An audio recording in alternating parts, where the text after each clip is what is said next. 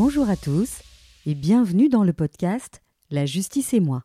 Je suis Nadia Bouria et je vous raconte le droit simplement, histoire de peut-être vous réconcilier avec le monde judiciaire. Dans l'épisode d'aujourd'hui, j'accueille euh, une invitée, Isabelle euh, Panou. Euh, vous avez fait la une de la presse française et belge il y a plusieurs mois maintenant, puisque c'est vous qui avez instruit le volet belge des attentats de Paris. Et vous avez en effet été juge d'instruction antiterroriste pendant de nombreuses années. Bonjour Isabelle Panou. Bonjour. Alors vous avez été juge antiterroriste combien d'années? Oh, j'ai été nommée lorsque la loi a été changée et qu'on a prévu des juges antiterroristes. Donc j'étais dans la première, la première nommée, en 2007. Ah mais ça remonte, c'est une longue expérience. Oui, ça fait depuis, je dirais, une quinzaine d'années, plus ou moins, que je pratique cette matière, mais pas uniquement. Hein. C'est la caractéristique belge. Nous, nous, les juges antiterroristes, nous faisons toutes les matières. Donc, nous ne traitons pas exclusivement du terrorisme. C'est évident que pendant les périodes où euh, les dossiers se sont accumulés, on s'est consacré uniquement à cela, mais aussi non, nous sommes amenés à faire tous les dossiers comme les autres juges de droit commun. D'accord. Euh, alors justement, c'est pour ça que je vous ai invité, parce que je ne voulais pas, euh, bah, si on a le temps, on en parlera hein, des attentats, mais moi je voulais vraiment me focaliser sur le métier de juge d'instruction, parce qu'il est assez, assez méconnu. alors avant d'entrer dans le vif du du sujet, je voulais savoir comment est-ce que vous êtes devenu juge d'instruction, en deux mots. Euh, quand j'ai postulé, j'étais avant tout euh, ce qu'on appelle un auditeur du travail. Alors un auditeur du travail, c'est le ministère public pour les juridictions du travail, donc ceux qui, se, qui euh, sont particulièrement axés sur tout ce qui est euh, travail au noir, traite d'êtres humains. Donc j'étais spécialisée dans ce domaine et à un certain moment j'ai décidé de postuler juge parce qu'un juge d'instruction c'est un juge. Comme euh, aujourd'hui je, je, juge des personnes, demain je peux être juge des saisies et après-demain juge de la jeunesse. Donc c'est simplement un juge qui a un mandat particulier et qui a reçu évidemment qui a suivi une formation particulière également. Donc euh, c'est une question de choix. Euh, je pense que le président de l'époque m'a proposé l'instruction et j'ai directement accepté. Avec joie? Avec grande joie. Alors moi j'ai en tête euh, euh, la série télé Alice Nevers, euh, le, juge est une femme, avec Marine Delderme je pense. alors on la voit travailler en étroite collaboration avec deux policiers. voilà, il leur arrive des tas d'aventures. Est-ce que c'est fidèle à la réalité ou, pas, pas du tout? Ce n'est pas fidèle à la réalité. maintenant, si c'est l'aspect étroite collaboration avec les policiers, c'est clair qu'en Belgique, un juge d'instruction a des collaborations euh, avec les policiers. Pour le reste, le personnage euh, est, fort bien maquillé et fait des descentes avec des talons euh, de 10 cm, ce qui n'est pas tout à fait compatible avec, avec la réalité du terrain. Mais en ce qui concerne l'aspect policier, c'est vrai qu'il y a des contacts quotidiens. Uh-huh. Alors comment est-ce que vous, vous quelle définition vous donneriez au juge d'instruction avant qu'on entre plus en profondeur dans, dans le sujet? Au fait, le juge d'instruction, je dirais, c'est le chef d'une enquête pénale. C'est lui qui est le chef de l'enquête. C'est pas moi qui le détermine, c'est la loi. Euh, à partir du moment où il y a une enquête pénale et le dossier est mis à l'instruction, c'est le magistrat instructeur, le juge d'instruction, qui prend les choses en main et qui dirige l'enquête pour essayer de réunir les charges, les preuves et les culpabilités des personnes. D'accord. Alors pour que les auditeurs comprennent mieux euh, vraiment le, cœur de ce métier, j'ai envie qu'on prenne un exemple. Donc on va prendre euh, un exemple très simple. Euh, voilà, du, des voisins entendent des bruits dans, dans un immeuble, des cris, des personnes qui dévalent l'escalier, et puis bon, un des voisins se décide quand même à aller ouvrir et découvre un cadavre sur le pas de sa porte. Donc, euh, en toute logique, euh, on imagine qu'il va appeler euh, la police. les policiers sont avertis. Vous, à quel moment est-ce que vous intervenez? À quel moment le juge d'instruction intervient?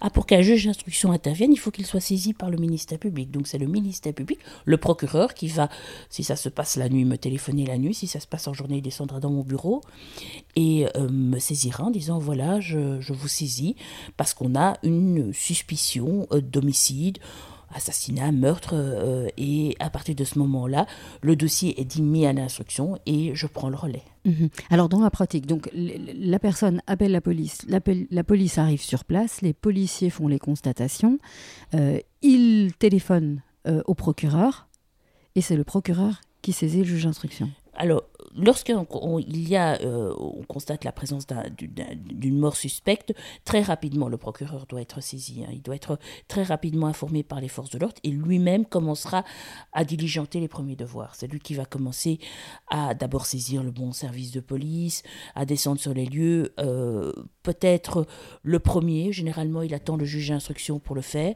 Euh, et dans un second temps, une fois que les premiers devoirs sont lancés, devoirs d'investigation, je dirais, mhm. Euh, le juge d'instruction est saisi.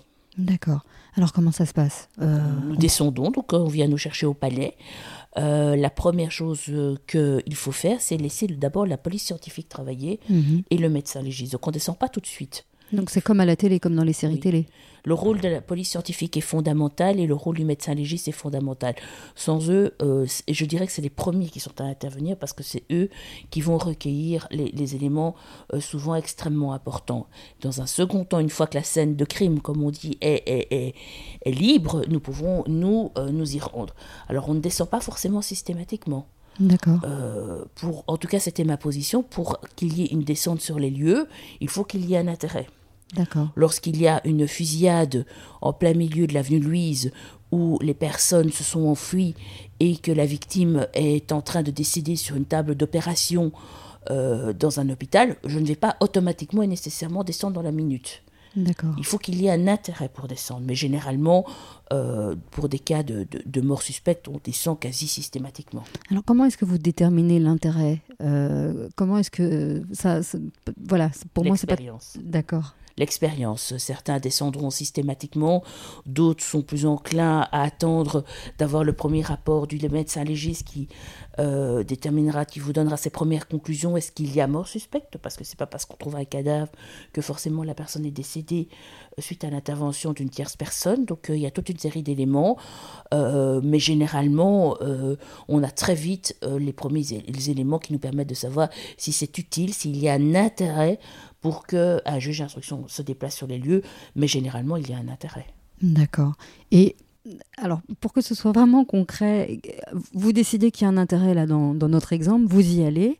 Et qu'est-ce que vous faites en fait? Vous, vous, vous euh, managez les policiers ou est-ce que vous faites vous-même des constatations? Comment ça se passe? je, donne, je, D'abord, les policiers vont m'accueillir, vont me, me briefer. me briefer, me donner les premiers éléments, parce qu'ils ont commencé à travailler, ils ont fait une enquête de voisinage, ils sont descendus sur les lieux, ils ont, ils ont déjà examiné les, les premiers éléments sortant des caméras de surveillance, souvent il y en a, bref, toute une série d'éléments, ils vont m'en informer. Euh, à partir de ce moment, il y a le légiste aussi qui va me faire un rapport. Il aura constaté, il aura pris connaissance des éléments, il aura euh, examiné la, la, personne décédée, il pourra déjà me donner certains éléments. Puis le labo également sera présent, il pourra également euh, me, me, donner les éléments. Et à partir de ce moment-là, je, je, commence à diligenter des devoirs, et ça c'est en fonction des faits. Mhm. en fonction des éléments, je vais solliciter une enquête de voisinage plus approfondie. Euh, ou alors euh, euh, il y aura peut-être déjà un suspect interpellé, et, là je donnerai des instructions pour qu'on entende cette personne, qu'on fasse des perquisitions à son domicile. Il est évident que souvent on va perquisitionner le domicile de la personne décédée pour essayer de comprendre pourquoi cette personne a, été victime d'un homicide, s'il y en a un. Donc il y a toute une série de devoirs d'investigation qu'on ordonne. D'accord, donc pour que les gens comprennent, les devoirs, donc ce sont les, les enquêtes, ou en tout cas les investigations qui doivent être faites. Et c'est vous euh, qui dites aux policiers de les faire. C'est-à-dire qu'un policier n'a pas le droit d'aller perquisitionner sans votre accord. en Belgique, aucun policier ne peut perquisitionner sans un, sans un accord d'un juge d'instruction. Il faut un mandat. Donc, euh, sauf en cas de flagrant délit et dans des cas très spécifiques. Donc, il y a toujours une intervention d'un magistrat instructeur lorsqu'il y a perquisition. À partir du moment où le dossier est à l'instruction, le magistrat instructeur diligente des investigations. Ça ne veut pas dire que le policier ne peut pas avoir des initiatives. Ils ne restent pas statiques. Euh, ils ont aussi eux-mêmes euh, des, possibilités d'investiguer, c'est là que la collaboration se fait. Donc forcément, ils nous en informent, on est d'accord, on n'est pas d'accord, et, on avance de, manière concrète. Le but est d'avancer. Euh, le fait que le magistrat soit le chef d'enquête n'entraîne pas un immobilisme de la police. D'accord. Et c'est pas parce que vous êtes le chef d'enquête que forcément vous êtes hiérarchiquement au-dessus d'eux. C'est-à-dire que c'est pour ça que vous utilisez le terme de collaboration. Alors la notion d'hiérarchie, c'est quelque chose de plus particulier. Les instructions viennent du magistrat instructeur. Donc euh, si une instruction est donnée et qu'un policier, il est tenu de, de, de, le faire, donc il est tenu euh, de répondre à mes demandes. Euh, maintenant, la, police a elle-même sa propre hiérarchie. C'est ça. mais pour le, dans le cadre des investigations judiciaires, le magistrat instructeur est le chef d'enquête, c'est lui qui diligente les devoirs d'investigation en vue de, d'avancer dans l'instruction. Mhm. Alors, euh, vous avez parlé des perquisitions. Euh, il y a aussi euh, des filatures. Aujourd'hui, on travaille aussi beaucoup sur les téléphones portables. À une époque, on, faisait, on suivait beaucoup les gens. Aujourd'hui, on peut les suivre d'assez près avec leur téléphone. Est-ce que c'est une réalité pour vous ou La téléphonie, les investigations au niveau de la téléphonie au sens large, c'est un moyen d'investigation qui, qui, est quotidien. D'accord. Ça, c'est vraiment quotidien. Je n'envisage pas une enquête euh, de grande ampleur ou même euh, sans qu'il y ait un minimum d'investigation, de, de, téléphonie, ne fût-ce que pour savoir la personne décédée, quels étaient ses derniers contacts, mhm. avec qui il a été en contact. Si le GSM a disparu, éventuellement, euh, qui, avec qui il a été, euh, qui l'a contacté, où il a contacté, combien de temps l'a contacté, toute une série d'éléments qui sont utiles pour, pour déterminer, pour essayer de trouver euh, le fil conducteur pour essayer de trouver les raisons pour lesquelles une personne est décidée dans des conditions suspectes. D'accord. Et, euh, il me semble qu'il y a deux types de recherches sur la téléphonie. Il y a ce qu'on appelle, euh, les Français appellent ça la triangulation, donc savoir à, à, quel moment, à quel endroit un appel a été donné. Et puis il y a les écoutes, c'est-à-dire écouter les conversations? Est-ce que c'est exact ou euh, Oui, vous pouvez, faire des, vous pouvez faire soit des investigations de téléphonie, ce que nous, ce que les Français appellent la triangulation, que nous on appelle entre guillemets le zolaire, euh, qui est le nom de la machine. En réalité, c'est le nom de la machine euh, qui permettent de capter. Donc c'est un... Mais les Français connaissent bien, collaborent beaucoup avec la France, ils ont appris ce que c'est un solaire aussi. donc euh, donc vous avez donc pouvoir savoir qui était sur, une, sur un pylône, il faut savoir, mhm. sur une borne, avec qui on a été en contact, qui vous a appelé, qui ne vous a pas appelé, combien de temps, où la personne qui vous a appelé se localisait, est-ce qu'elle s'est déplacée pendant le temps de la communication? Tout c'est des éléments extrêmement intéressants. On peut aussi isoler un numéro, c'est-à-dire que quand on n'a pas le numéro d'une personne, mais qu'on sait qu'elle a, passé un appel téléphonique, il est possible de retrouver ce numéro en isolant tous les numéros de téléphone qui ont été activés sur la borne. Et après, on se fera un travail d'investigation policière pour isoler le bon numéro. Et vous avez euh, également les écoutes téléphoniques, les écoutes téléphoniques euh, et peut-être un terme qui est un peu dépassé parce qu'on n'écoute plus toujours que les téléphones euh, et qui est un moyen d'investigation classique aussi. Ah, quand vous dites qu'on n'écoute plus vraiment que les téléphones, c'est-à-dire qu'on va regarder les WhatsApp, les Messenger, euh, Instagram, absolument tout. Et, c'est difficile, mais il faut s'adapter à, l'évolution du temps. Et les, les, les téléphones fixes qu'on écoutait, ça c'était déjà même pas quand j'ai commencé. Donc, c'était il y a longtemps. C'était il y a longtemps. Et étonnamment, vous avez encore des personnes qui parlent sur leur GSM et qui, qui, euh, qui euh, sont susceptibles de nous donner des éléments intéressants. Donc les écoutes téléphoniques, ce qu'on appelle les écoutes téléphoniques, c'est encore un, moyen d'investigation qui permet d'avancer dans les enquêtes. D'accord. Donc là, on a fait un petit peu le tour euh, des investigations possibles dans une enquête. Donc, Vous avez aussi les investigations de, scientifiques, l'ADN, euh, les empreintes, euh, vous avez toute une l'ADN est, quelque chose qui est très très régulièrement utilisé dans, en matière pénale, donc euh, c'est un moyen d'investigation aussi important. Donc. Mhm. Donc c'est comme dans les séries télé, sauf que ça n'est pas résolu en 52 minutes comme à la télé. Non, mais on a des moyens et des, et des scientifiques et des laboratoires qui sont très performants, et notamment pour, pour, pour dans les attentats de Paris. Euh, et de Bruxelles, je pense que c'était également le cas, mais je n'ai pas fait, je n'ai pas instruit ce dossier. Mais dans les attentats de Paris, les laboratoires qu'on a sollicités nous ont permis d'obtenir des résultats très rapidement. Quand je parle de très rapidement, c'est quelques heures. Ah oui, quand même. Oui, quelques heures ou quelques, au maximum quelques jours. Je parle au moment où il y avait vraiment euh, des, nécessités impérieuses. Mhm. Euh, il y a moyen donc de, solliciter et les laboratoires ont été réactifs.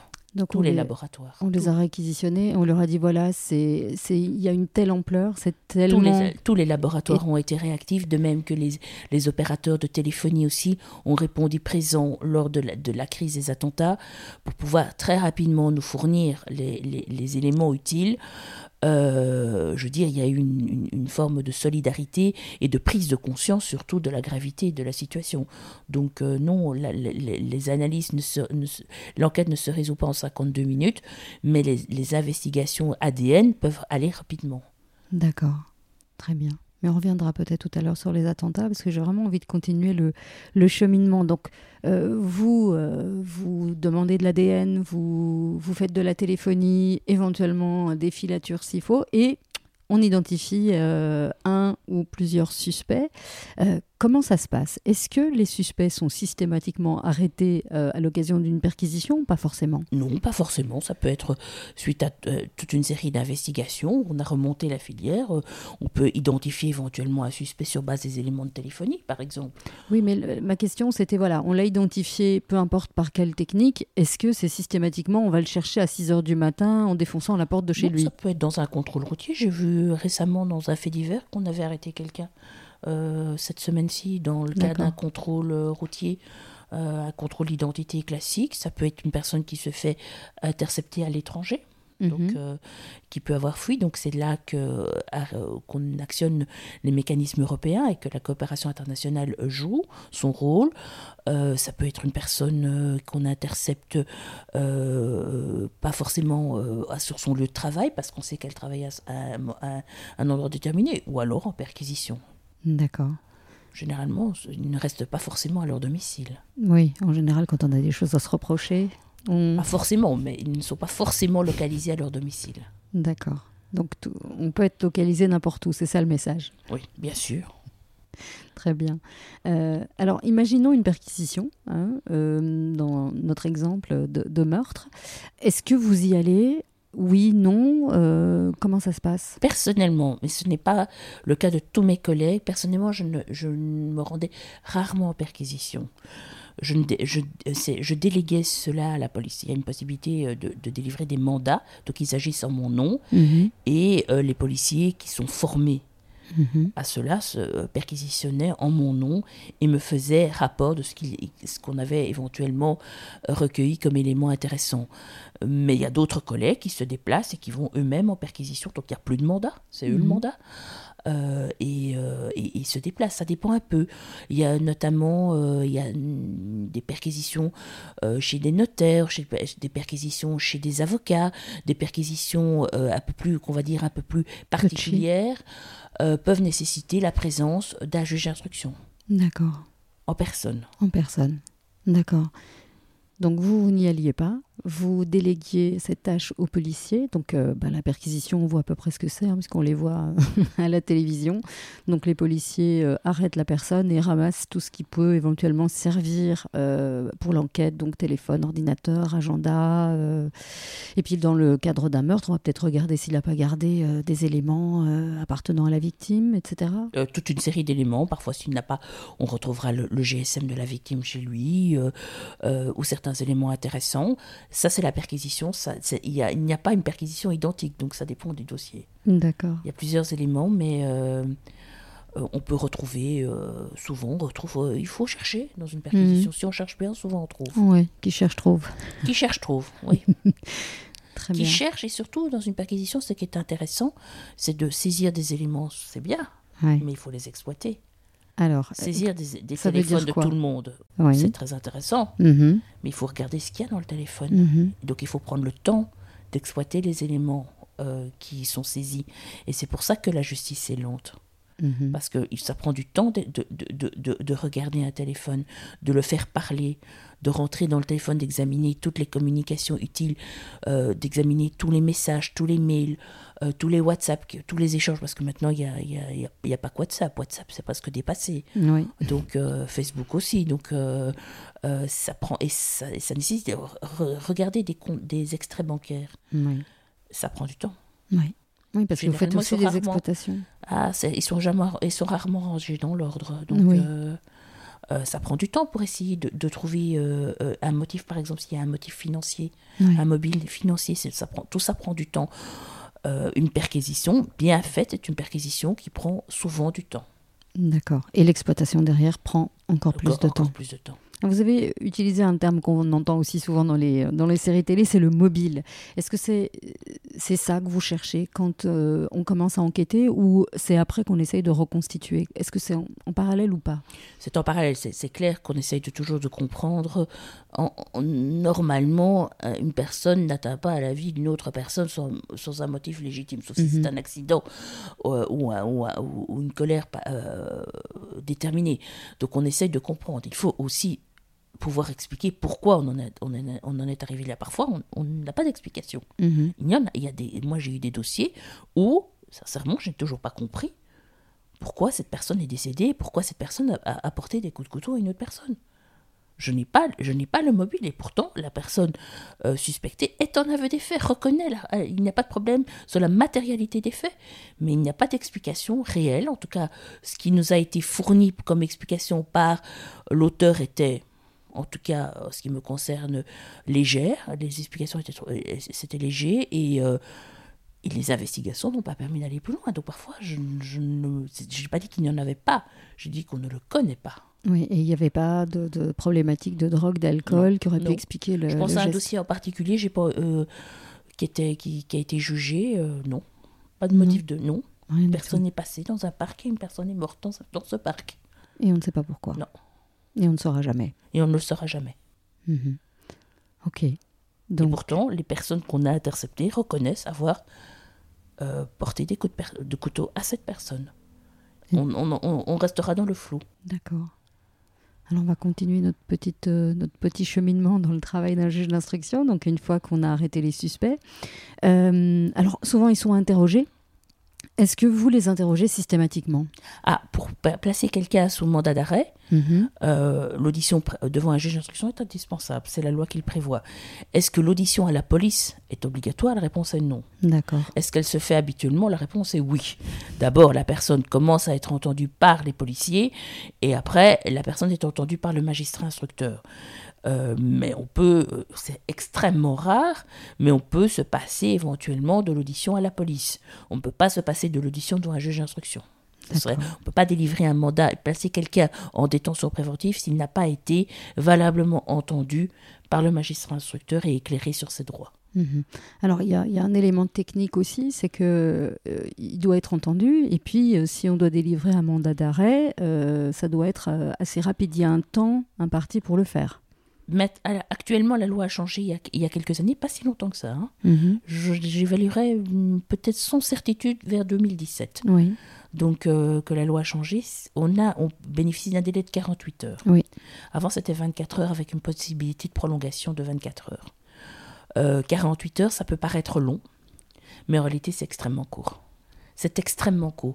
Parce que exploiter, par exemple, un GSM rapidement, ce que j'appelle l'exploitation rapide d'un GSM, ou de plusieurs GSM et d'un ordinateur, il faut du temps. Mhm. Il faut du temps, il faut, il faut charger, il faut, les, il faut que les machines nous suivent, que la technologie suive, mais une fois que ça, il faut après en prendre connaissance.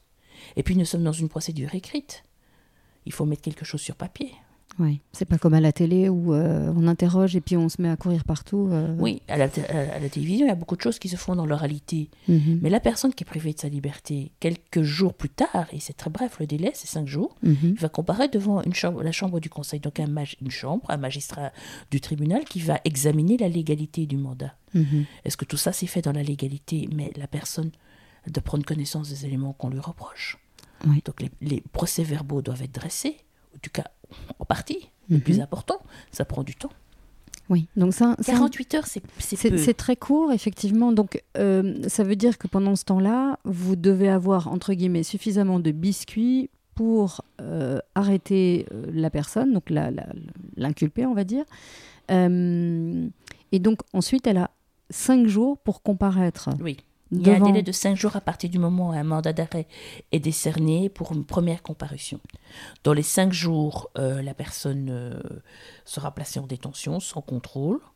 Et à partir du cinquième jour maximum, ça peut être quatre, mais c'est maximum cinq, elle, elle comparaîtra devant une chambre, la chambre du conseil.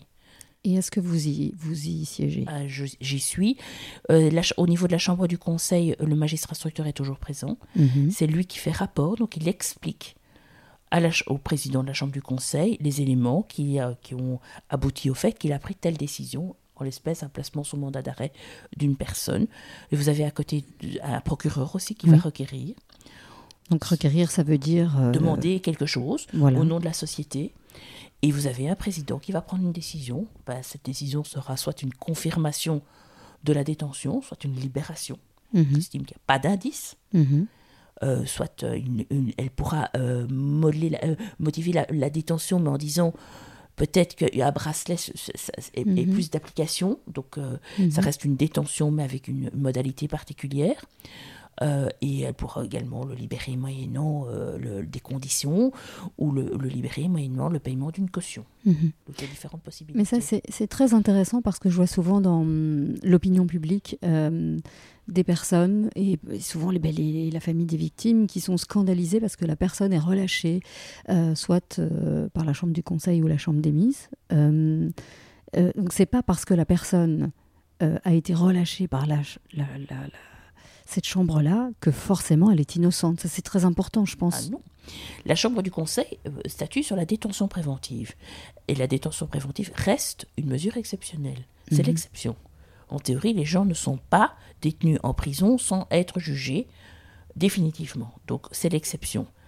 Alors, souvent, ce que les gens perçoivent mal, c'est qu'une personne peut être placée sous mandat d'arrêt, mais avec une modalité, la modalité du bracelet. Mhm. Donc, c'est-à-dire qu'elle devra exécuter sa détention préventive à son domicile. Euh, je peux, certains partis civils peuvent assimiler ça à une mesure de faveur. Je vous avouerai que ça dépend des personnes, parce que c'est 24 heures sur 24 sans sortir de chez soi, et généralement c'est pas 100 mètres carrés. Mhm. Donc c'est un petit appartement souvent, à la possibilité même d'aller sur votre balcon. Euh, si vous devez sortir, vous, devez, euh, vous, ne pouvez pas sortir. Vous ne pouvez sortir que pour des raisons médicales. Obtenir préalablement l'accord du magistrat. Et si vous sortez, ça sonne. Votre bracelet sonne, donc on en est averti.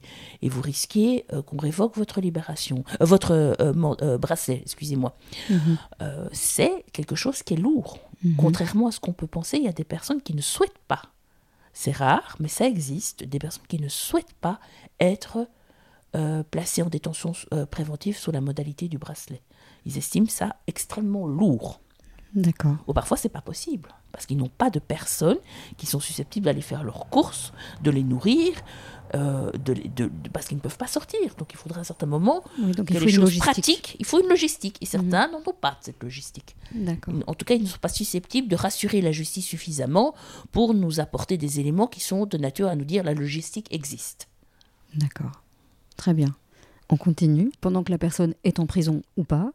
Euh, l'enquête poursuit. L'enquête se poursuit. Donc on continue, on exploite tout, ce qu'on a, on, on, interroge d'autres gens. éventuellement des co-auteurs, euh, on, diligente aussi des expertises qui sont des expertises importantes parce qu'il faut comprendre, parce que quand la justice juge quelqu'un, elle juge une personne. Mhm. Donc il y a des expertises psychiatriques, psychologiques mhm. qui sont également euh, diligentées. C'est important de savoir euh, à qui on a affaire, quel trait de personnalité a l'inculpé. et l'enquête se poursuit avec des évolutions parfois euh, ben, on se rend compte que la personne qu'on a placée sous mandat d'arrêt euh, n'est pas euh, la personne qui est concernée par les faits. Parfois on lève le mandat ou que son rôle est bien plus important qu'on le pensait ou qu'il y a une tierce personne, une troisième personne, une quatrième personne qu'on tente d'identifier et d'isoler et, et on remonte et on commence à construire le dossier en vue d'être jugé par un juge du tribunal correctionnel ou de la cour d'assises. Mhm.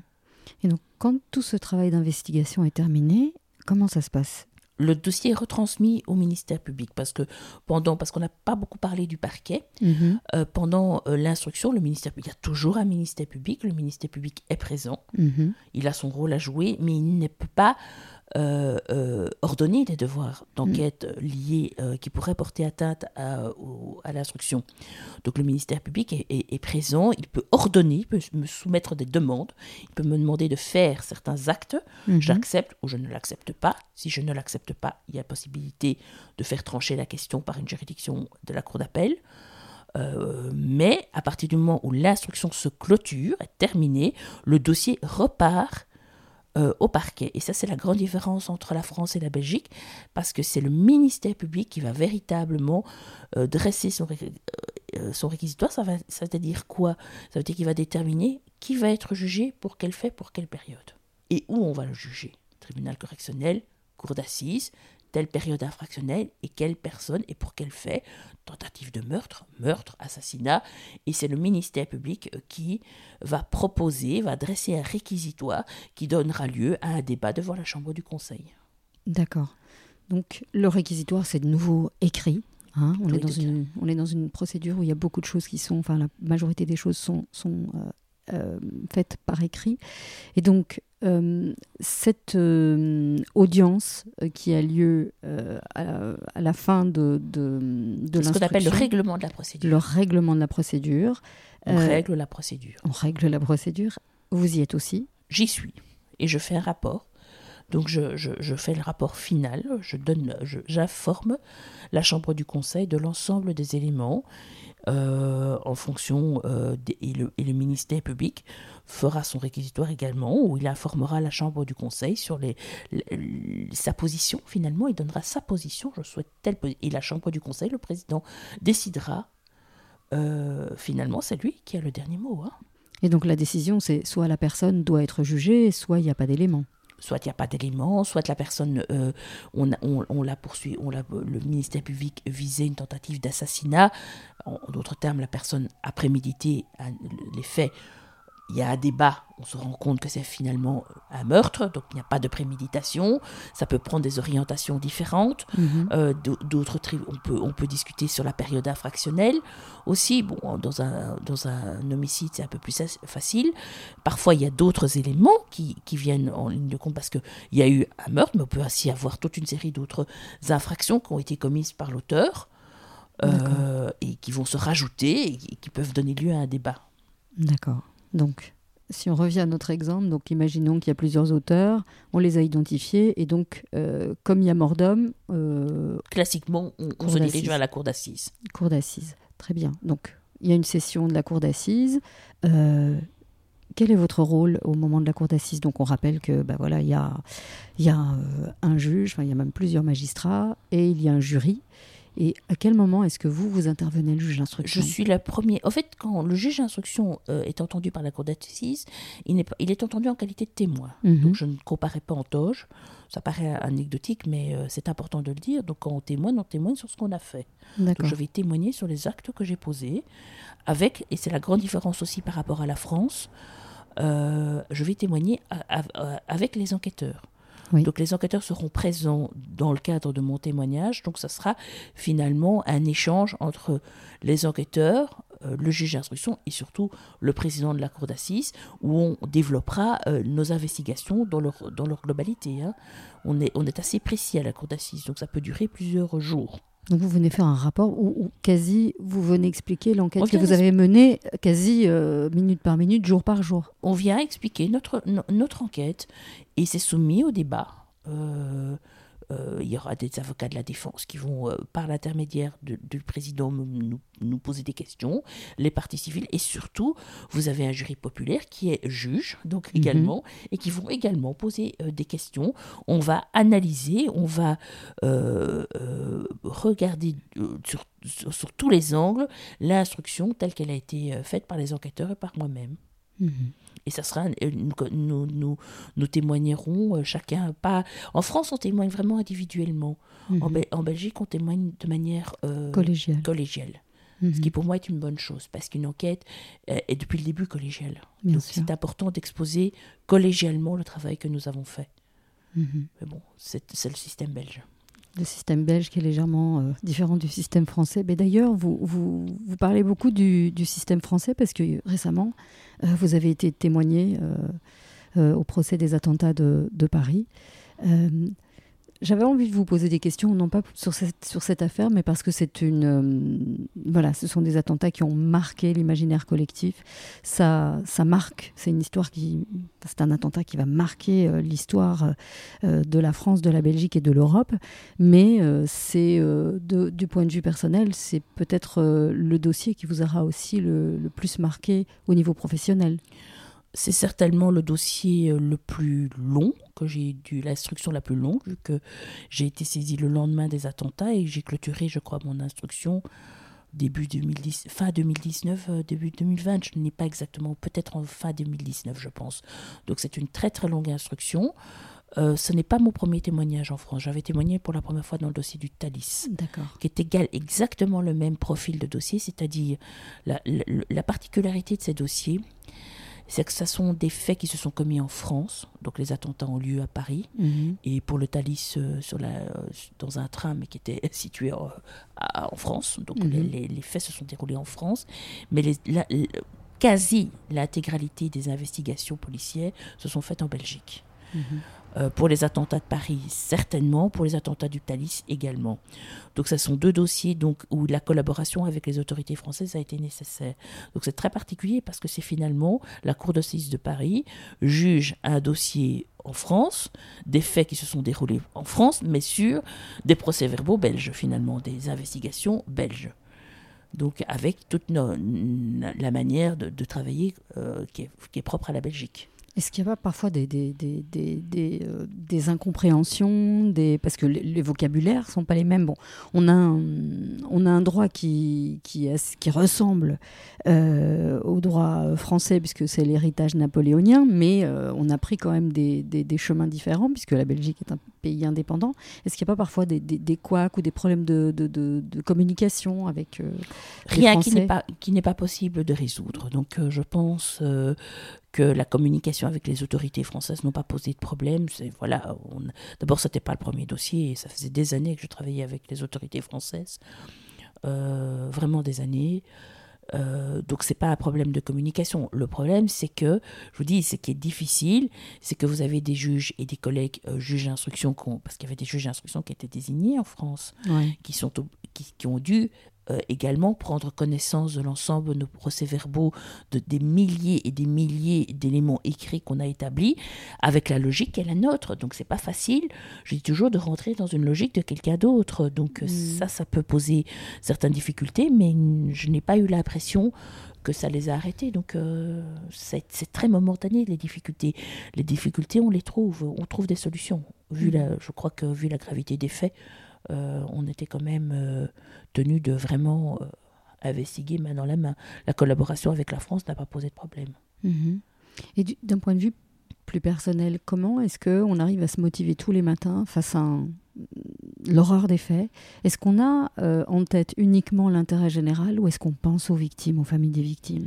Ça, c'est vrai. Je dirais que pour le dossier des attentats de Paris, ce qui a été très très euh, problématique en ce qui concerne les relations avec les victimes.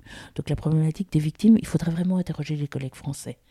Parce que c'est eux qui, ont, qui les ont euh, reçus dans leur cabinet, c'est eux qui ont, qui, ont, qui, ont, qui ont géré les scènes de crime, c'est eux qui sont descendus sur, les, les, sur le Bataclan, sur les scènes, sur les terrasses. Moi, j'étais à Bruxelles, comme je répète, les faits ne se sont pas déroulés à Bruxelles. Donc la gestion de, de, cet aspect-là des choses, ça a vraiment été un énorme travail fait par les collègues français, par les, les autorités françaises. Maintenant, ce qui est extrêmement dur, euh, c'est que d'abord c'est un dossier qui est, euh, qui est fort commenté, Mhm. fort analysé, avec des choses qui étaient très surprenantes, et je suis poli en disant ça. Euh, euh, qui certaines choses qui étaient erronées et c'est surtout ne pas se laisser euh, influencer par cela. Continuer continuer. Et entre le moment où j'ai commencé mon instruction et le moment où je l'ai terminé il y a eu des faits dramatiques. Vous aviez les attentats de Bruxelles. Mhm. c'est dire qu'on pendant les attentats de Bruxelles eh bien le, le, le, 22 mars on a continué les enquêteurs et moi à travailler dans le dossier des attentats de Paris. On ne s'est pas arrêté en disant on, on, on a dû continuer malgré le drame qui se jouait euh, à quelques mètres de nous et le drame euh, et l'importance des investigations qui étaient faites par mes collègues euh, qui travaillent dans le, dossier du 22 mars. Donc c'est continuer de se motiver parce que c'était un choix qui avait été déterminé par, par mes collègues français et moi-même, c'est de soumettre au dossier à la cour d'assises le dossier peut-être le plus complet possible. Dans le sens que j'y complet, c'est pas ça, c'est eux, c'est la cour d'assises qui appréciera s'il est complet. Euh, mais euh, en tout cas, euh, de, d'investiguer de, sur différents aspects du dossier. Les personnes qu'on tirait, les personnes qui ont fourni des faux documents, les personnes qui ont fourni des faux papiers, les, les personnes qui ont fourni les armes, les personnes qui ont permis le passage euh, d'un pays à un autre, ce qu'on appelle les passeurs. C'est tous des aspects de l'instruction qui ne sont pas forcément ceux qui étaient sur les scènes de crime, mais qui ont tiré, mais qui ont joué, et ça c'est la cour d'assises qui décidera, ont-ils joué ou non un rôle dans les attentats. Et c'est un aspect qui a donné lieu à énormément d'investigations, et c'est pour ça que ça a pris du temps. Mhm. Vous me parliez tout à l'heure de, des victimes qui ont été effectivement euh, principalement euh, prises en charge euh, par les enquêteurs français et les juges d'instruction français. Mais ma question était aussi, peu importe le dossier, est-ce que vous avez en tête l'intérêt général ou est-ce que vous avez en tête aussi les victimes ou vous essayez d'être le plus neutre possible dans votre travail? C'est difficile d'oublier les victimes. Hmm. Quand vous avez une personne je pense à un cas particulier, je ne sais pas pourquoi cette personne-là m'a particulièrement marqué. Je pense qu'il a perdu ses deux filles sur une terrasse, deux, deux, sœurs donc. Euh, je pense qu'il est difficile de l'oublier. Mm-hmm. Euh, lorsque vous avez parce que parce que ce sont des faits d'une extrême gravité parce que ça reste quelque chose qui est rarissime et heureusement et parce que la la la, la je veux dire l'impact psychologique sur sur la population a été énorme mm-hmm c'est impossible d'oublier les victimes. Ce n'est pas possible. Il faut, il faut, maintenant, il ne faut pas travailler que dans ce sens-là. Il faut essayer d'avancer. Mais la souffrance des gens qui vous entourent, euh, je ne vois pas comment on peut passer à côté. Ça paraît, pour moi, ça me paraît difficile. Mhm. Vous m'avez dit euh, euh, hors enregistreur que c'était c'était extrêmement dur, ce, dossier-là. Les attentats de Paris, c'est un dossier extrêmement dur, long, difficile intellectuellement, parce qu'il y a beaucoup, beaucoup, beaucoup euh, d'éléments qui euh, D'abord, il y a un aspect international qui est important. Ce n'est pas une affaire uniquement belgo-française, euh, franco-belge, si vous voulez. C'est beaucoup plus important.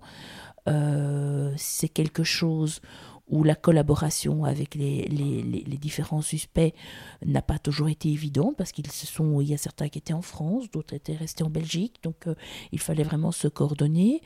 Il y avait des, des difficultés aussi d'ordre logistique. Alors on peut sourire, ça peut prêter à sourire, mais les ordinateurs ne se ne, ne, ne, entre les Belges et les ordinateurs belges et français, il y avait des difficultés à ce qu'on qu'on puisse lire nos dossiers respectivement. Donc ça paraît. Vous n'aviez pas les mêmes logiciels? Non, on avait rien du tout de commun, donc euh, ça a été difficile. Donc euh, c'était à la bonne vieille méthode, euh, les dossiers en double exemplaire. Donc D'accord. ma greffière qui fait les photocopies, chaque PV qui rentrait était un, une photocopie pour la Belgique et un PV pour la France avec un dossier bis qui était dans le bureau d'à côté.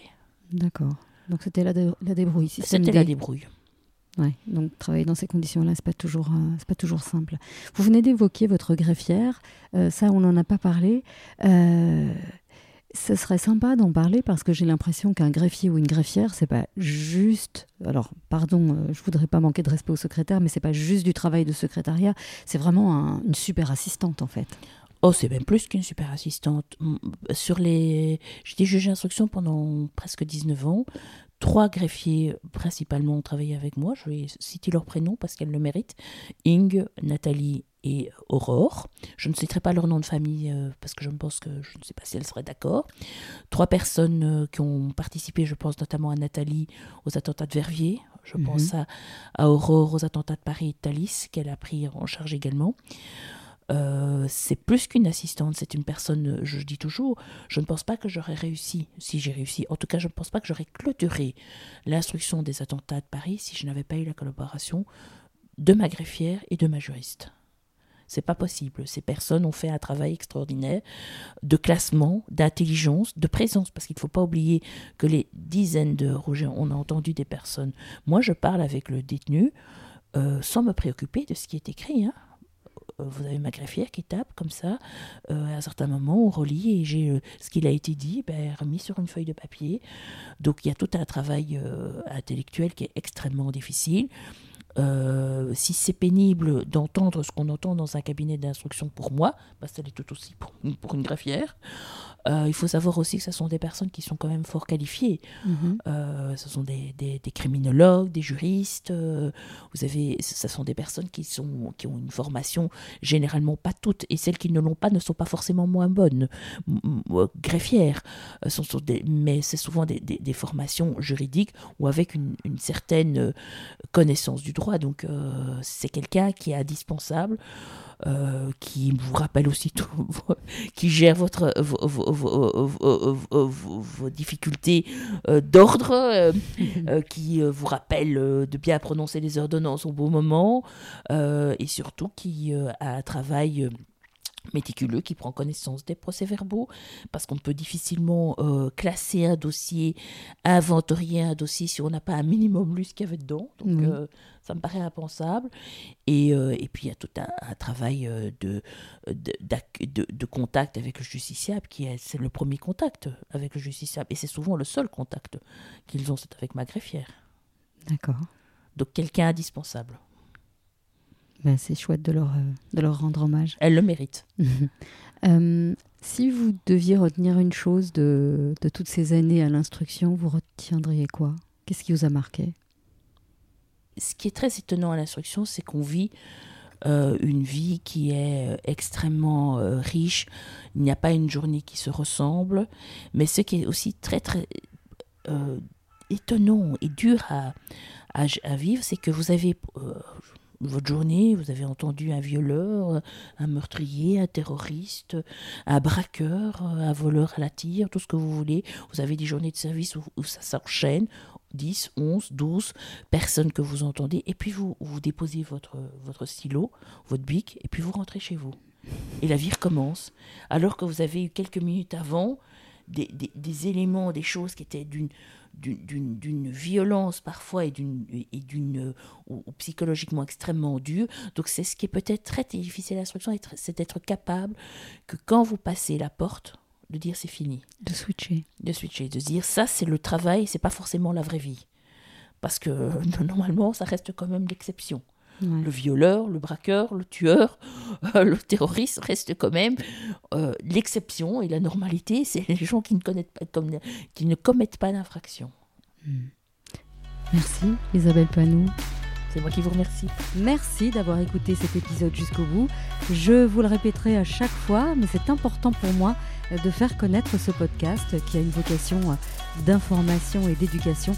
Alors partagez-le autour de vous et n'hésitez pas à poser vos questions ou à suggérer un invité. Et moi je vous dis à la semaine prochaine.